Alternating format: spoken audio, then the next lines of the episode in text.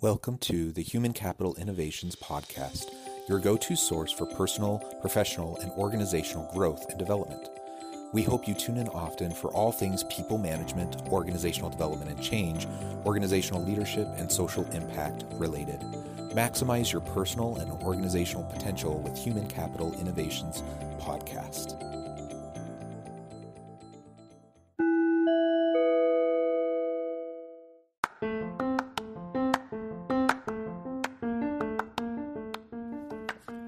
Welcome to the Human Capital Innovations Podcast.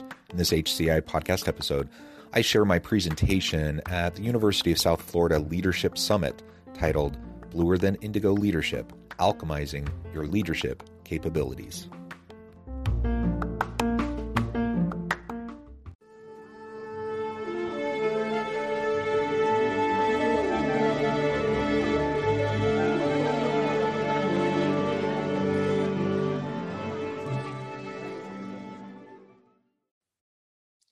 What makes a great leader? This is the question that so many people have asked themselves. Industry giants, uh, politicians, and individuals alike have wondered what makes a great leader. This, in fact, is a, a question that I've been fascinated with since I was really young. And for the longest time, I've been really curious and interested in what makes a great leader great? What are the attributes the characteristics the competencies the capabilities that helps them to be exceptional and to lead great teams and great organizations? As i've moved into my professional life i have spent a lot of time studying leadership and its application and how to be effective as a leader within an organizational setting. And early on i was struck by the diverse range of leadership theories. There are so many leadership theories that are out there, and each of them have value. Each of them tell us or give us an idea of how we can approach problems and challenges within an organization, within a group, within a team, within various contexts and circumstances. But what I've also learned is that there is no one size fits all. There's no silver bullet to leadership and how to be an effective leader. And in fact, no single leadership theory or model can give us the answer on how to be a really great leader. Years ago, I was sitting in a seminar and I was in the back of the room. I was kind of observing, and they were presenting a particular model of leadership. Now, it was a, a, good model. It's it's one that I it resonated with me, and I found that it applied in many circumstances. But I was just struck by how limited the model was. That it only fit in certain limited context. And I started to think, well, what is it? What truly is it that will make a great leader, regardless of the context that we're in? And it was at that time that I started to think about the word alchemy. Alchemy was the mid- medieval forerunner of chemistry, a sort of mixture of the arts, speculative philosophy, and the physical sciences. This was before we had the scientific method. This was before we, we knew how everything worked. But we had this desire to change something of value into something of even greater value. This is what I, I believe leadership is all about. Each of us have our innate talents, skills, competencies, capabilities. We have these already within us. The question about how to become a great leader is not what brand new things do we necessarily need to figure out, but how do we tap into the resources that are already a part of who we are and how do we apply them into different contexts that will help us to be successful? How do we alchemize our own leadership capacities and capabilities? And from that stage on, I've been in this searching for this idea of how to alchemize my own leadership and going on the journey of self discovery and trying to figure out what good leadership meant for me and how I could apply that into benefiting the lives of those around me. Now, early in my career, I also had the opportunity to spend several years in South Korea. Now, in South Korea, they have sokdams, they have proverbs. These proverbs are based off of Buddhist and Confucius teachings. They're very deep, they're very meaningful. And I love the Korean people. I love the culture. And I loved having the opportunity over several years to learn the language, learn the culture, and interact with people both in a casual setting as well as in a professional setting at, at work. And among the many proverbs that I learned, there are two that have always stuck with me. And I want to share those with you today and explain how I feel like they fit into my own personal leadership alchemy. And I would encourage you to consider how they might apply to yours as well. The first is chulam jie. Chulam jie means bluer than indigo. Indigo is the bluest of blues, the deepest blue. It's the most vibrant blue. If we want to become bluer than indigo, it's to become something truly remarkable, something that's truly remarkable and surpasses the, the origins, the original. In a sense, it's it's alchemizing what we already have within inside us. It's the synergies of the connections and the relationships of all the people we have around us and how we leverage that to become something greater than or more than the original components. Chulamjie, bluer than indigo, also refers back to the relationship between leader and subordinate or teacher and pupil. Now, in many Asian cultures, they revere the teacher, they revere the leader, they revere the, the elder. And this has a high place in society. They want you to develop into that kind of a person. And we look to them as an example, we look to them for their knowledge, for their wisdom. If I'm a teacher or I'm a leader, ultimately, if I'm going to be successful, I believe I need to adopt the mentality that is behind this sukdam, this proverb, bluer than indigo. Meaning, if I'm indigo, I'm that leader, I'm that teacher that people revere, they look up to, I'm their model. But it's not about me. It's not about what my skills, competencies, and capabilities are. It's about them. Being a leader is about developing the people around you.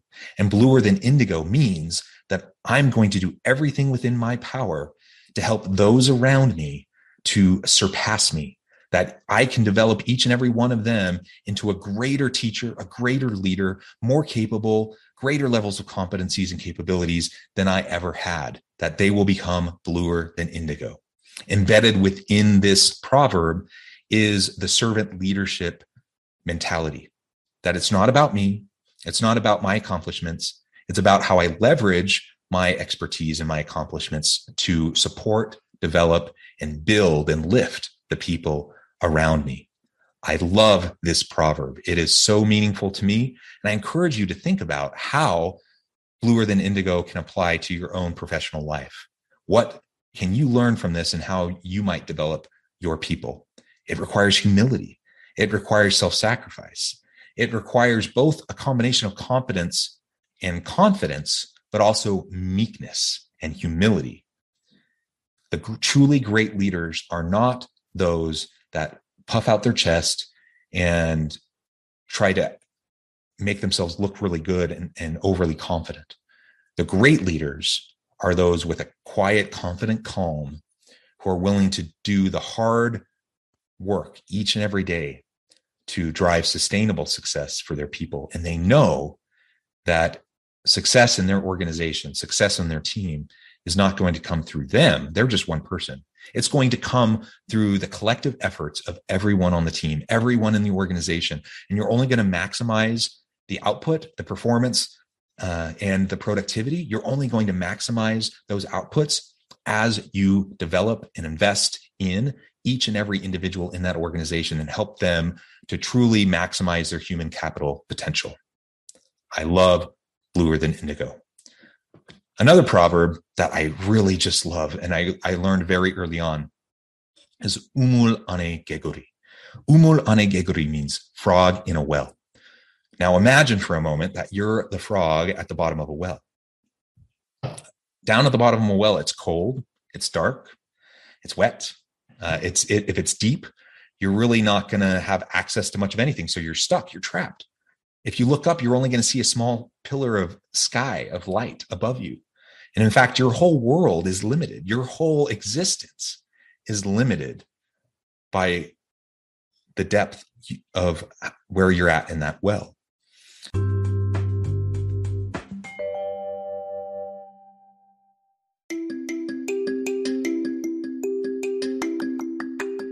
I'm excited to announce the publication of my new book from HCI Press, Bluer Than Indigo Leadership The Journey of Becoming a Truly Remarkable Leader. Early in my adult life, I learned about an Asian proverb that translates as bluer than indigo.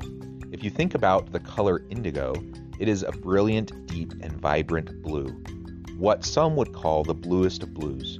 To have something that is bluer than indigo is rare and truly remarkable. Contrary to popular myth, there is no one size fits all or cookie cutter approach to effective leadership. There's no silver bullet, no secret sauce, no go to model that will solve all of our problems. The truth is, great leaders have all had their unique strengths and flaws, and have all had to discover and then pave their own distinctive path in their life's journey to fulfill their leadership potential. Bluer Than Indigo Leadership will help you discover your own path and explore those ordinary, everyday actions that will help you respond to an uncertain future and produce extraordinary results for individuals, teams, and organizations.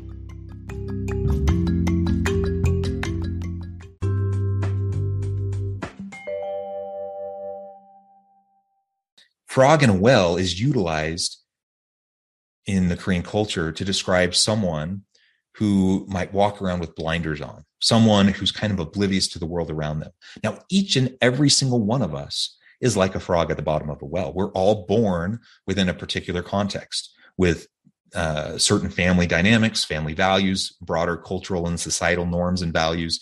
These shape the wells that we find ourselves in. And in our upbringing, we are raised within certain ideologies, whether that be political, socioeconomic, religious, whatever the case may be. We have our own sets of beliefs, our own values, our own norms, our own ideologies, and that is the well that we're in. Now, each of those ideologies, they have some value, right? And there are so many other people that have different backgrounds, different perspectives, and come from different upbringings with their own ideologies. But we can't see it when we're at the bottom of a well. So when we're young children, as we're going through the stages of moral, ethical, and cognitive development, we start to develop learn more we interact with others who are different than us. We start to to experience difference and we start to see that things aren't perhaps as simple as we thought they were when we were at the bottom of a well. And over time we figuratively rise out of the well. We raise up. We come higher and ultimately, the higher we get, the more we see, the more sky, the more of the landscape. And once we get to the top of that well, when we peek our little frog head out above that well and we look around for the first time, we see the full expanse of the sky. We see all of the landscape. We see the mountains, the rivers, the streams. We see all of the beautiful vegetation and we see all of the animal life. When we're at the bottom of a well, we're probably pretty safe because there's probably not a lot of predators out there trying to get us. We're safe, but we're limited. This is very similar to how we engage with the world as we develop and grow and learn and as we mature and move into adulthood into into our professional life. The question is how are we going to cope with the changes that we see once we get to the top of the well? How are we going to deal with difference? And as a leader it's our opportunity to model for our people the value of diversity the importance of equity and inclusion, and to create a culture of belonging, meaning, purpose, where everyone can feel wanted, valued, needed, and to have everyone can have the opportunity, the capability um, daily to do what they do best and to contribute in meaningful ways to their teams and to their organizations. That's our job as a leader to develop our people and to help them develop a growth mindset that will lead them towards uh, continual development and ultimately to help the organization succeed. Now, what happens when we get to the top of the well is that people tend to choose one of a few different types of options. Now, this is, of course, overly simplistic.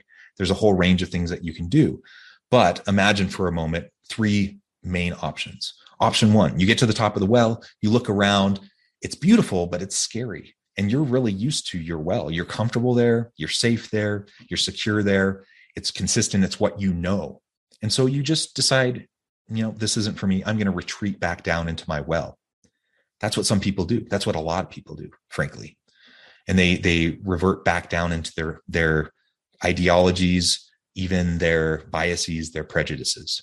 And and their worldview is limited and focused on what they know and not everything else that's out there. Another option is that we can look around and, and when we peek our little head outside the well, we start to notice for the first time that there are literally thousands of wells dotting the landscape. There's wells all over the place, each with its own little frog peek, peeking its head out, looking around. And we see all these different uh, frogs, we, in addition to all the animal life and all of the the vegetation and all of the landscape, and we get curious and we think, wow, well, my my well was was confining. It, I felt stuck. I felt trapped. I'm really curious about what these other wells have in store, so I'm going to go explore. So you go explore. You go look around, and you go from well to well to well, and you explore and you you find another well that seems really comfortable to you and it's different than the well you were raised in and because of that you know and you you know the limitations of your own well that you were raised in you ultimately decide to trade your well for the new well. In essence you're trading ideology for ideology. And this happens all the time that that individuals particularly as we move into adulthood that we tr- we trade one set of biases one set of norms and values one set of even prejudices prejudices that we trade one set for another set. And we just go down deep into a new ideology. And that becomes our limited worldview and our focus. And a lot of people do that too. Now, is reverting back down to a well, whether it be your own well or whether it be another well, is that the only option? Is that the only uh, two choices that we have? Well, no. There is the opportunity, and and fewer individuals do this. Um, cognitive development, moral and ethical development theories and research show that a relatively small number of people, a small number of adults actually choose to do this. But there are some who choose to embrace the messiness, embrace the ambiguity, and embrace the uncertainty of life that is life outside the well, outside of their comfort zone, outside of what they came to know and experience as a child, as a young adult. And they're going to embrace the messiness.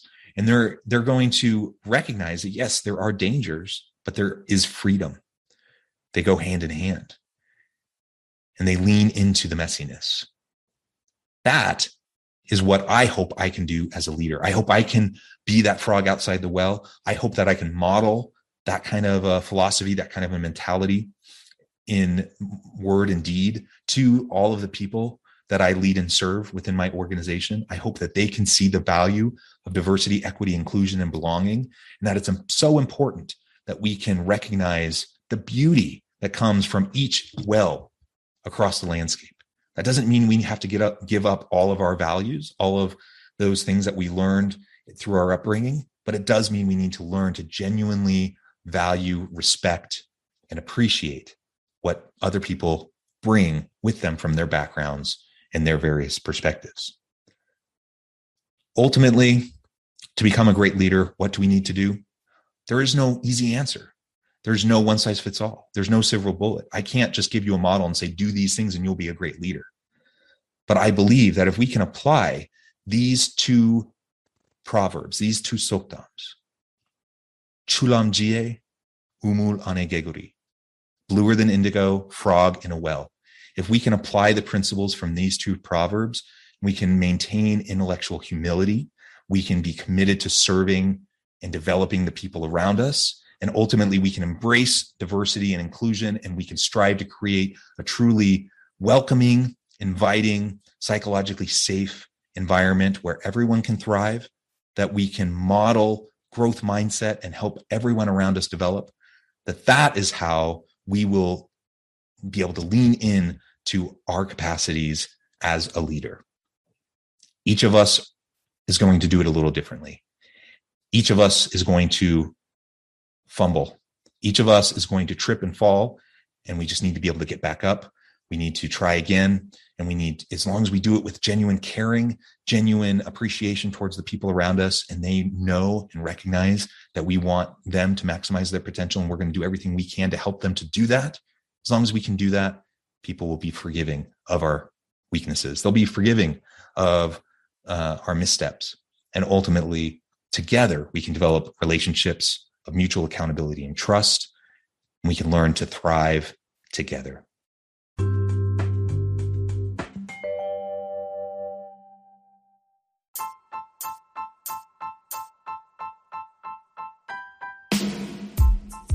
The alchemy of truly remarkable leadership.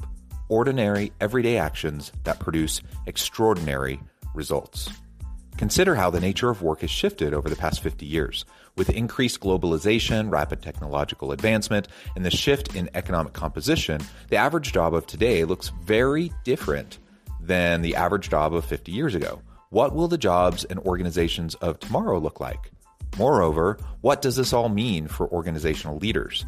What are the core competencies and capabilities of organizations and their leadership that are prepared for continued disruption and geopolitical and socioeconomic shifts? Regardless of what the future holds, increasingly, leaders need to be socially minded, data driven, decisive, champions of talent, and disruptors of the traditional notions of leadership, teams, organizations, and work. The alchemy of truly remarkable leadership will help you to explore your own leadership competencies and capabilities and consider ways to apply and implement them into your workplace and personal life.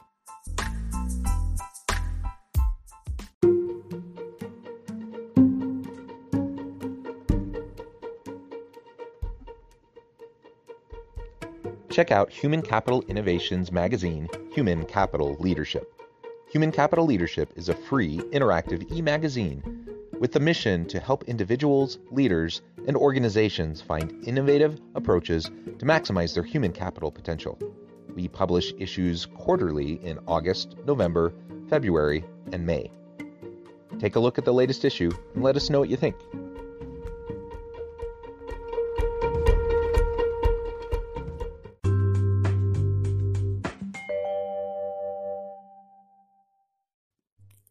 Thanks again for joining us for this episode of the Human Capital Innovations Podcast. I hope you stay healthy and safe and that you have a great week.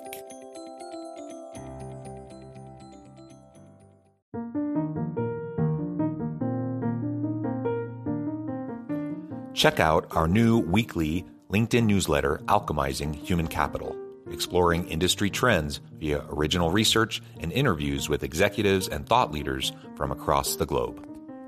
We look forward to having you join us.